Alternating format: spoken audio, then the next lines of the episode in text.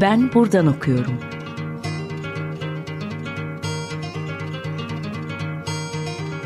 Edebiyat ve başka şeyler.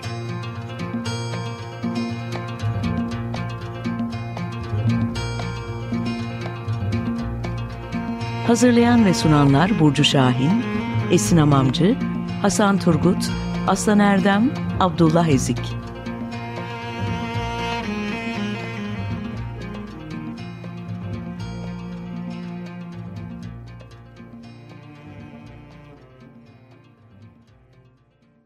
Merhaba, 95.0 Açık Radyo'da Ben Buradan Okuyorum başladı. Ben Hasan Erdem. Bugün eleştirmen ve akademisyen Ahmet Ergenç ile yazar ve yayıncı Hasan Güçlükaya'yı konuk ediyoruz. Birlikte yakın zamanda Biri yayınlarından çıkan iki Bob Dylan çevirisini konuşacağız. İlki Ahmet'in Ayça Göçmen'le beraber çevirdiği Anılar kitabının ilk cildi. İkincisi ise Ahmet'in tek başına çevirdiği Tarantula metni. Arkadaşlar hoş geldiniz. Merhaba, hoş bulduk. Merhaba, hoş bulduk. Güçlü istersen seninle başlayalım. Şeyi merak ediyorum. Şimdi önce kitaba doğrudan girmeyeceğim. Belgesel üzerinden kitaba doğru bir akış sağlamak istiyorum. Scorsese'nin yakın zamanda tekrar izlediğim bir Bob Dylan belgeseli var. No Direction Home biliyorsun. Eve dönüş yok. Bu belgeselin hemen girişinde Bob Dylan şöyle bir cümle kuruyor. Olması gereken yerde olmadığını, orada doğmadığını, evine gitmek üzere harekete geçtiğini ifade eden bir konuşma bu. Dilersen bu dönüş yolunu, yolun kendisini, güzergahı ve durakları konuşalım. Anılarda bu yolun hangi bölümlerini görüyoruz? Evet, Bob Dylan olması gereken yerde olmadığını ya da doğmadığını söylerken aslında içinde olmak istemediği bir yerden, bir durumdan, bir kültürden, bir sanatsal ortamdan bahsetmeye çalışıyor doğal olarak. Anılarda bunun için kullandığı bir metafor var, ilginç bir metafor. Kitabının son bölümünün başladığı bu metafordan geliyor. Buz nehri. Ya da buz denizi diyor. Bu metaforun kapsadıklarını anlamak için anılarından bir pasajla başlamak yerinde olur gibi geldi programa. Not etmiştim. Pasaj şöyle. Repertuarımda ticari radyolara uygun bir şarkı yoktu. Şarkılar benim için hafif bir eğlenceden daha önemliydi. Şarkılar farklı bir gerçeklik bilincine, başka bir cumhuriyete, özgürleşmiş bir cumhuriyete ulaşmamı sağlayan hocalarım ve rehberlerimdi. Ana akım kültürün fena halde bayat, büyük bir kandırmaca olduğunu düşünüyordum. Yekpare bir buzul denizine benziyordu. Üzerinde yürümek için garip ayakkabılar giymeniz gerekiyordu. Bob Dylan burada sorduğun sorunun cevabını veriyor. Üzerinde duramadığı bir şeyin üzerinde durmak zorunda hissetmemek için bu buzul denizini kırmak ya da parçalamak istiyor gibi. Sorduğun sorunun devamını yani izlediği güzergahı konuşmadan önce bu fena halde bayat ve büyük bir kandırmaca dediği ana akım kültürü kitabında nasıl detaylandırdığına bakmak bence hem 60'ların Amerikası hem günümüz Türkiye'si için ilginç olabilir. Şimdi okuduğum alıntıda ana akım müzik ya da sanattan değil de ana akım kültürden bahsettiği değer. Dylan'ın şarkı yazmaya başladığı dönemde çevresini kuşatan dünyayla ilgili bir sorunu olduğunu durmadan okuyoruz bir kere anılarda. Bunu en genel hatlarıyla bir gerçeklik sorunu olarak ortaya koyuyor. Kitapta bir yerde ilginç bir cümlesi var. Diyor ki alışıldık hikaye şuydu. Eğer başarılı olmak istiyorsanız haşin bir bireyci olmalıydınız. Ama sonra da uyum sağlamanız gerekirdi. Göz açıp kapayıncaya kadar haşin bir bireyciden bir konformiste dönüşebilirdiniz. İlerleyen sayfalarda da kapitalizmin ya da Amerikan tarzı yaşamın yaratmaya çalıştığı bir tür narsistik insan gerçekliğiyle herkesin her şeyi yapabileceğine inandırıldığı bir gerçeklik yanılsamasıyla ironik olarak dalga geçiyor Dylan. Bunun benliğe karşı açılmış bir savaş olduğunu durmadan yine diyor. Fakat bir yandan da Bob Dylan bu kültüre karşı savaş açan alternatif arayışlardan da moda oldukları için hiç haz etmiyor. Mesela Meksika'dan kurmaca bir karakter olarak gelen Don Juan'ın hegemonyası, asit deneyleri, hippiler, manyaklar, bunlar Bob Dylan'ın sözleri. Yanan kasabalar, suikastler, bombalamalar. Kendi deyişiyle aslında örgütsüz ve bu yüzden yenilmeye mahkum tüm bir şiddet sarmalından nefret ediyor. 3. bölümde özellikle, kitabın 3. bölümünde. Aslında burada bir bu hareketlerin haksız olduğundan bahsetmiyor Bob Dylan. Sadece yönteminin yanlış olduğunu, tamamen örgütsüz ve başıbozuk isyanlarla bu işlerin kurtarılamayacağından bahsediyor. Bir ilginç tarafta yine karşı kültürde yer alan ya da oradan doğan Beat kuşağıyla arasındaki mesele. Aslında şarkı yazarlığında Beat kuşağına çok borçlu olduğunu söylediği bir yer yok anılarda. Hatta Jacques Kerouac'ın Yoldası'yla özellikle bir sorunu var. Yolda New York'a gelene kadar bir başucu kutsal kitapken oradaki artık Moriarty karakterinin o hipster imgesinin bir işe yaramadığını ve kendisi için hiçbir şey ifade etmediğini söylüyor. Tüm bu ana akım ve karşıtı kültürlerden uzak kendini kapatabileceği, işte o senin sorundaki evde hissedebileceği bir yer arayışında sürekli Bob Dylan, onlarda da anlattığı üzere. Bu yerde aslında folk müzik. Yani tamamen orada kendine ait bir ev ve alan yaratabileceğini düşünüyor ve orayı buluyor gerçekten de. Ama şimdi o folk müziğe geçmeden önce birkaç evden daha bahsetmek istiyorum. Çünkü kitabın çok ilginç yerlerinden, ayrıntılarından bir tanesi Ahmet de bizi okuduğumuzda şaşırtan bir bilgi. O da aslında Bob Dylan'ın geçmişine ait kendi bilinç dışında yarattığı mitik bir alan. O da tabii ki aynı zamanda da gerçek bir alan. Kars Kağızman kökeni.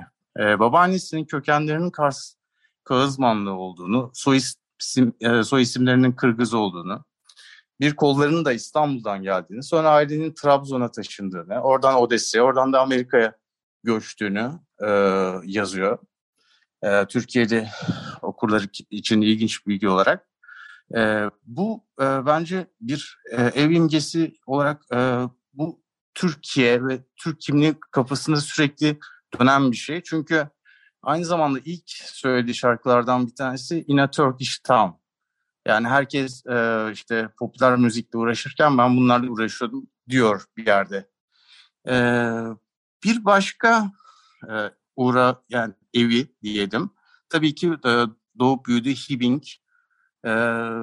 Çiçek hastalığından dolayı bir ayağı aksayan babasıyla özel bir ilişkisi var. Bunu hissediyoruz kitapta.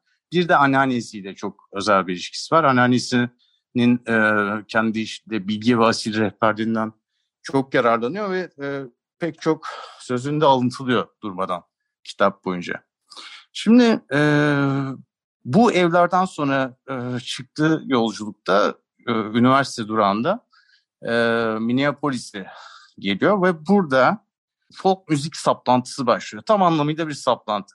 Yani bir plak avcısına dönüşüyor bir kere. Folk şarkılarına dair ne varsa dinlemek istiyor. Duyduğu plakları bulabilmek için uzun yolculuklara çıkıyor. İşte o evine ulaşmak için ne gerekiyorsa hastalıklı bir şekilde bunu yapıyor. Saplantılı diyelim, hastalıklı demeyelim. Burada şimdi folk müzik ve ev bahsinde kısa bir alıntı var. Onu da okumak zorundayım. Çünkü her şeyi özetleyen bir şey. Şöyle diyor. Folk müzik göz alıcı bir boyutun gerçekliğiydi. Bütün insan kavrayışını aşıyordu. Seslendiğini duyardı. İçine girerseniz kaybolabilirdiniz.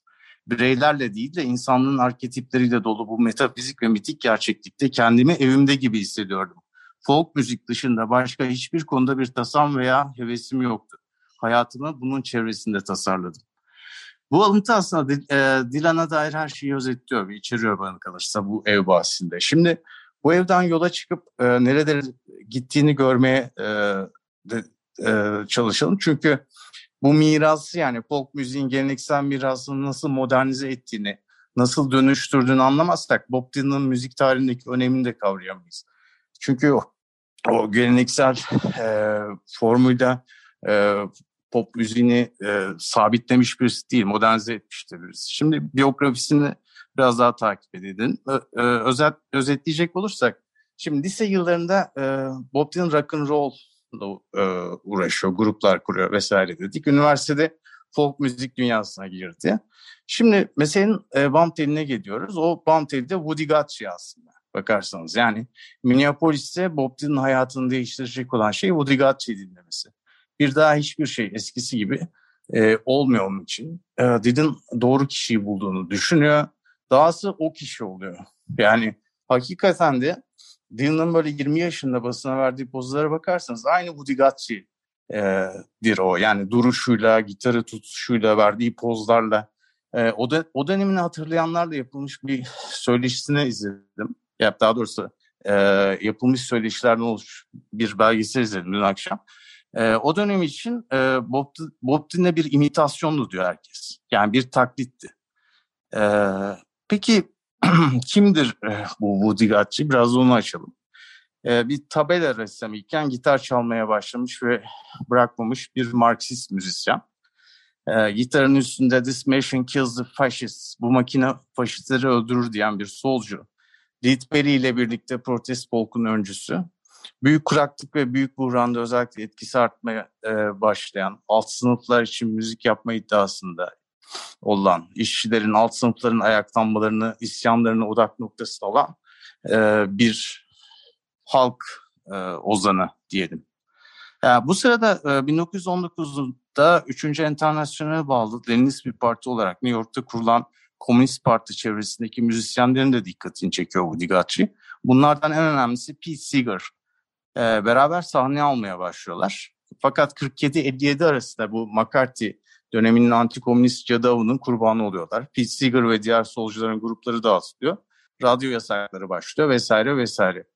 Bu Bob Dylan Guthrie ile bütünleştikten sonra ya da aslında bir Guthrie olduktan sonra diyelim New York'a gitmeye hazır hissediyor kendini. İlginç bir şey söylüyor anılarında. Diyor ki elimde bir balta vardı. Gidip orayı darmadağın etmem gerekiyordu. Bu baltanın ya da bu silahın Guthrie olduğu açık, zaten kendisi de söylüyor. Otostopla New York'a geliyor. Yersiz yurtsuz bir gezgin olarak hayatına devam ediyor. Bir evi yok, arkadaşların evlerinde, salonlarında, kanepelerde yatıyor. Barlarda, sokaklarda folk şarkıları çalmaya başlıyor. Fakat o dönemde dediğim gibi Guthrie imitasyonu olmaktan öteye gidemediği anlaşılıyor. Başka bir şey yapması gerektiğini biliyor. Çünkü bir başkası olmak, yani Guthrie olmak çok da kaydeder bir şey değil. Dahası çevresinde artık bu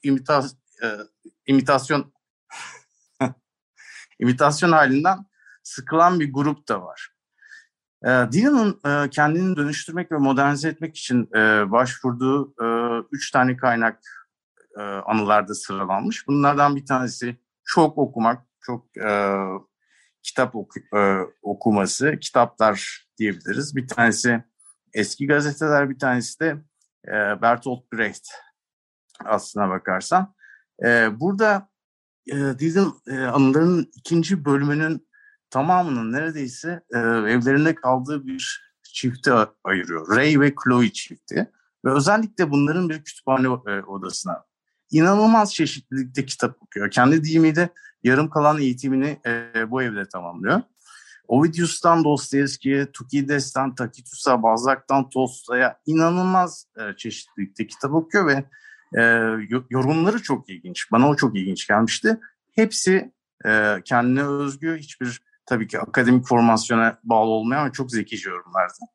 Eski gazeteler dedik. Eski gazeteler 19. yüzyıl Amerika'sına ve iç savaşı konu eden gazeteler. Burada folk müziğin kökenlerine inmeye çalışıyor. Brecht.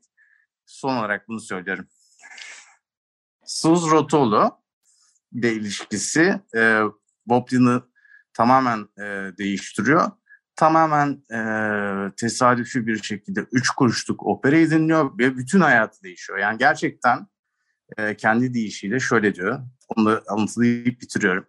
Birkaç sene içinde "It's alright man, I'm only bleeding", "Mr. Tambourine Man", "A Heart Rain's Gonna Fall" gibi şarkılar yazacaktım. Pirate Jenny baladını dinlemeseydim bunları yazmak, yani böyle şarkıların yazılabileceği aklıma gelmeyebilirdi. Pirate Jenny dediği 3 kuruşluk operada bir balat. Yani kısaca hem evi hem de evini neye nasıl dönüştürdüğüyle ilgili kısaca bunları söyleyebilirim. Pekala Hasan, teşekkürler. Biraz uzunca bir açış olduk. Teşekkür ederim. Zaten hani sormak istediğim bu müzikal bir boyut da vardı. Onu da bu Woody Guthrie, Pete Seeger ekolü, ondan da bahsetmiş olduk. Edebiyata da biraz girdik. Dersen bu bölümde biraz Ahmet'e de söz verip Ahmet'le devam edeceğim. Fakat evet, edebiyat bölümüne geçmeden önce çok küçük bir şarkı arası verelim. Dinleyicilerimiz biraz dinlensinler. Burada belki radyo severlerin daha önce duymadığı bir Bob Dylan cover'ı çalmak istiyorum. Ruisu'dan Esen Yer.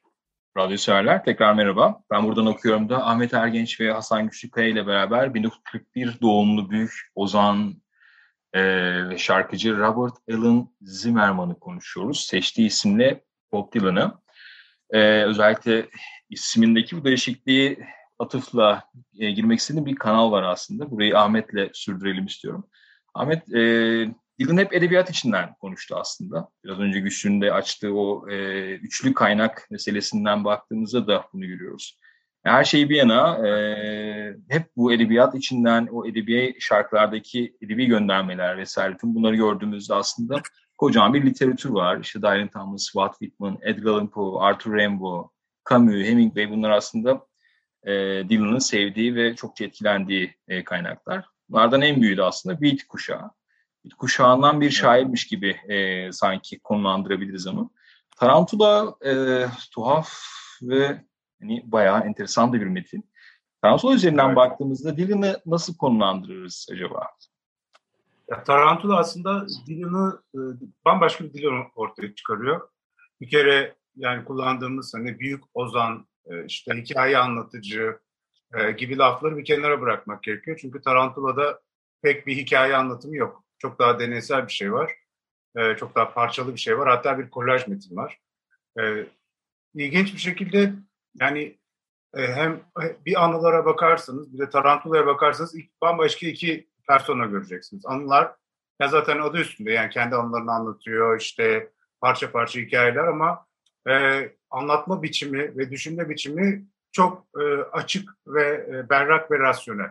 Yani ama Tarantula'ya bakarsanız hiçbir şekilde şey göremezsiniz. Yani bir düz bir gidişat, bir hikaye anlatma çabası, bir tarihsel referans gibi şeyleri bulmak çok zor.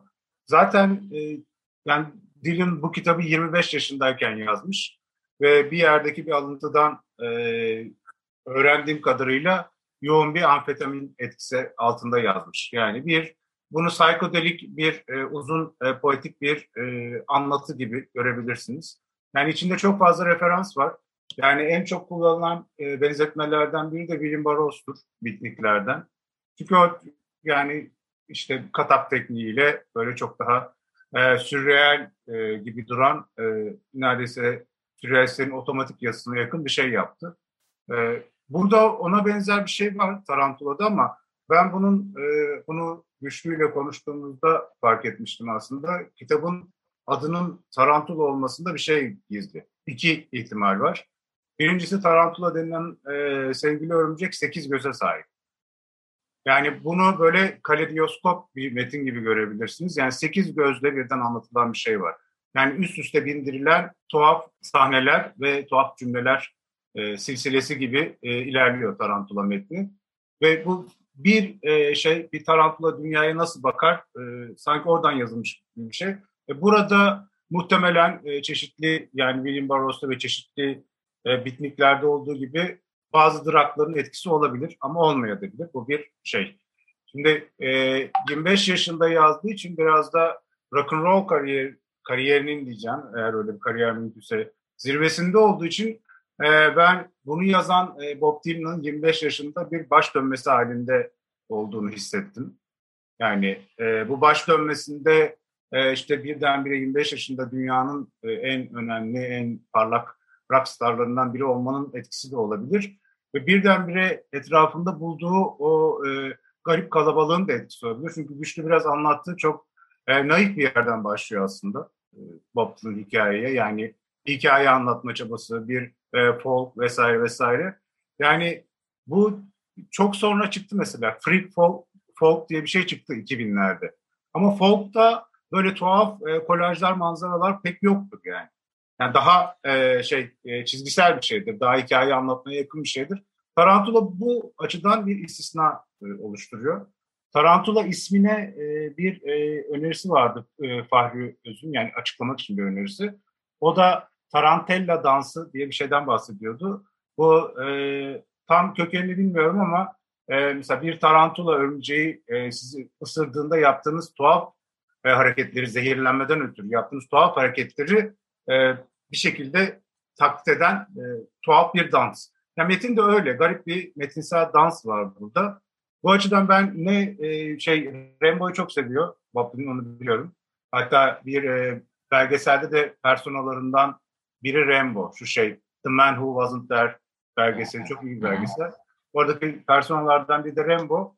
Rembo'es bir tarafı var ama bu kitap bana sorarsanız daha çok Löt Roman'da yakın. Maldoror'un şarkıları denilen o psikodelik, daha böyle kolaja yakın, metne yakın duruyor.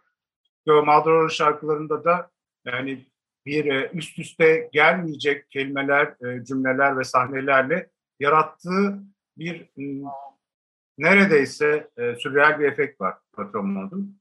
Ve onun çok erken bir psikodelik metin olduğunu söyleyenler de var. Yani drag kullanmadan muhtemelen yazılmış bir şey. Yani Löt Roman'da daha yakın buluyorum. Bir de yani yayın hikayesinden bahsedecek miyiz bilmiyorum. Ama bu kitap çıktığında birileri Joyce'la kıyaslamış. Belki hani bu absürt cümleler yanına belki Finnegan's Wake'le. Çok da Joyce'la kıyaslanmayı da kabul etmiyor dilim. Hani öyle bir majör bir şey yok. Ya bütün bunlar bir yana şeyi de not etmek lazım. Çok da ilginç bir vakayla karşı karşıyayız. Yani tek kitap yazıp, onu da 25 yaşında yazıp neredeyse unutan biri Nobel aldı 2016 yılında. Böyle tarihsel bir şaka gibi bir şey yani aslında karşı karşıya olduğumuz şey. Dylan'da bir sene sonra gidip Nobel edebiyatı ödülünü aldı. Yani bu Tarantula denilen tuhaf kitap, o Nobel Edebiyat Ödülü sahibi rafı olur ya, oraya girmeyi başardı. Çok ilginç bir tarihsel durum sonucunda. Evet, aslında oradaki o tırnak içinde o şeyi de, düzeni de bozan, oraya da bir giren bir... Orada da bir şaka gibi duruyor. Evet. Evet. 25 yaşında bir rockstar'ın yazdığı son derece psikodelik bir metin Nobel rafında duruyor. Yani bu evet, da yani ilginç bir şey yani. Bütün bir kuşağının da aslında gibi, o Nobel ödül açıklandığında çok şaşırdım ve bir anda evet aslında neden olmasın ki, hepimizin sanırım durduğu yer öyle bir yerdi. Bir yandan da aklıma geldi. Aslında sadece Dylan'a değil, bütün bir kuşağa da, bütün bir kuşağına da sanki, ya da az önce ismini saydığımız tüm Ozan geleneğine de verilmiş bir ödül gibi. Bir isim daha eklemek lazım Amerikalı ritmiklerden. Belki Ginsberg'e yakın duruyor olabilir. Evet. Yani. Hı-hı. Bunlar daha uzun konuşabileceğimiz şeyler. Belki ikinci cilt geldiğinde tekrar bir toparlanırız. Güçlü, onu sorarak bitireyim. Arkadaşlar bana sorular, devamı ne zaman okuyabileceğiz? Ya Simon & Schuster'ın sayfasında 2030 diyor. İlginç bir şey. Güzel. Şimdilik o zaman 2030'a kadar yaşamayı dileyerek bitirebiliriz. Eklemek istediğiniz bir şey varsa alabilirim. Son. Bildiğimiz kadarıyla henüz yazmamış ikinci cilde. O da bir Botton'un şakası gibi duruyor yani. Evet. Evet, o konuda gerçekten bir şey bilmiyoruz. Güzel. Umarım devamı gelecek gibi. Çünkü çok enteresan bir akış var. Umarım devamını okuruz. Peki. Çok teşekkürler arkadaşlar. İyi ki geldiniz bugün. Sizinle beraber Botton'u konuşmak çok keyifliydi. Ağzınıza sağlık. Biz teşekkür ederiz. Sağ olun. Radyo severler, bugün Ahmet Ergenç ve Hasan Güçlükaya ile birlikte Bob Dylan'ın Anılar metnini ve Tarantula kitabını konuştuk. İlerleyen haftalarda görüşmek üzere.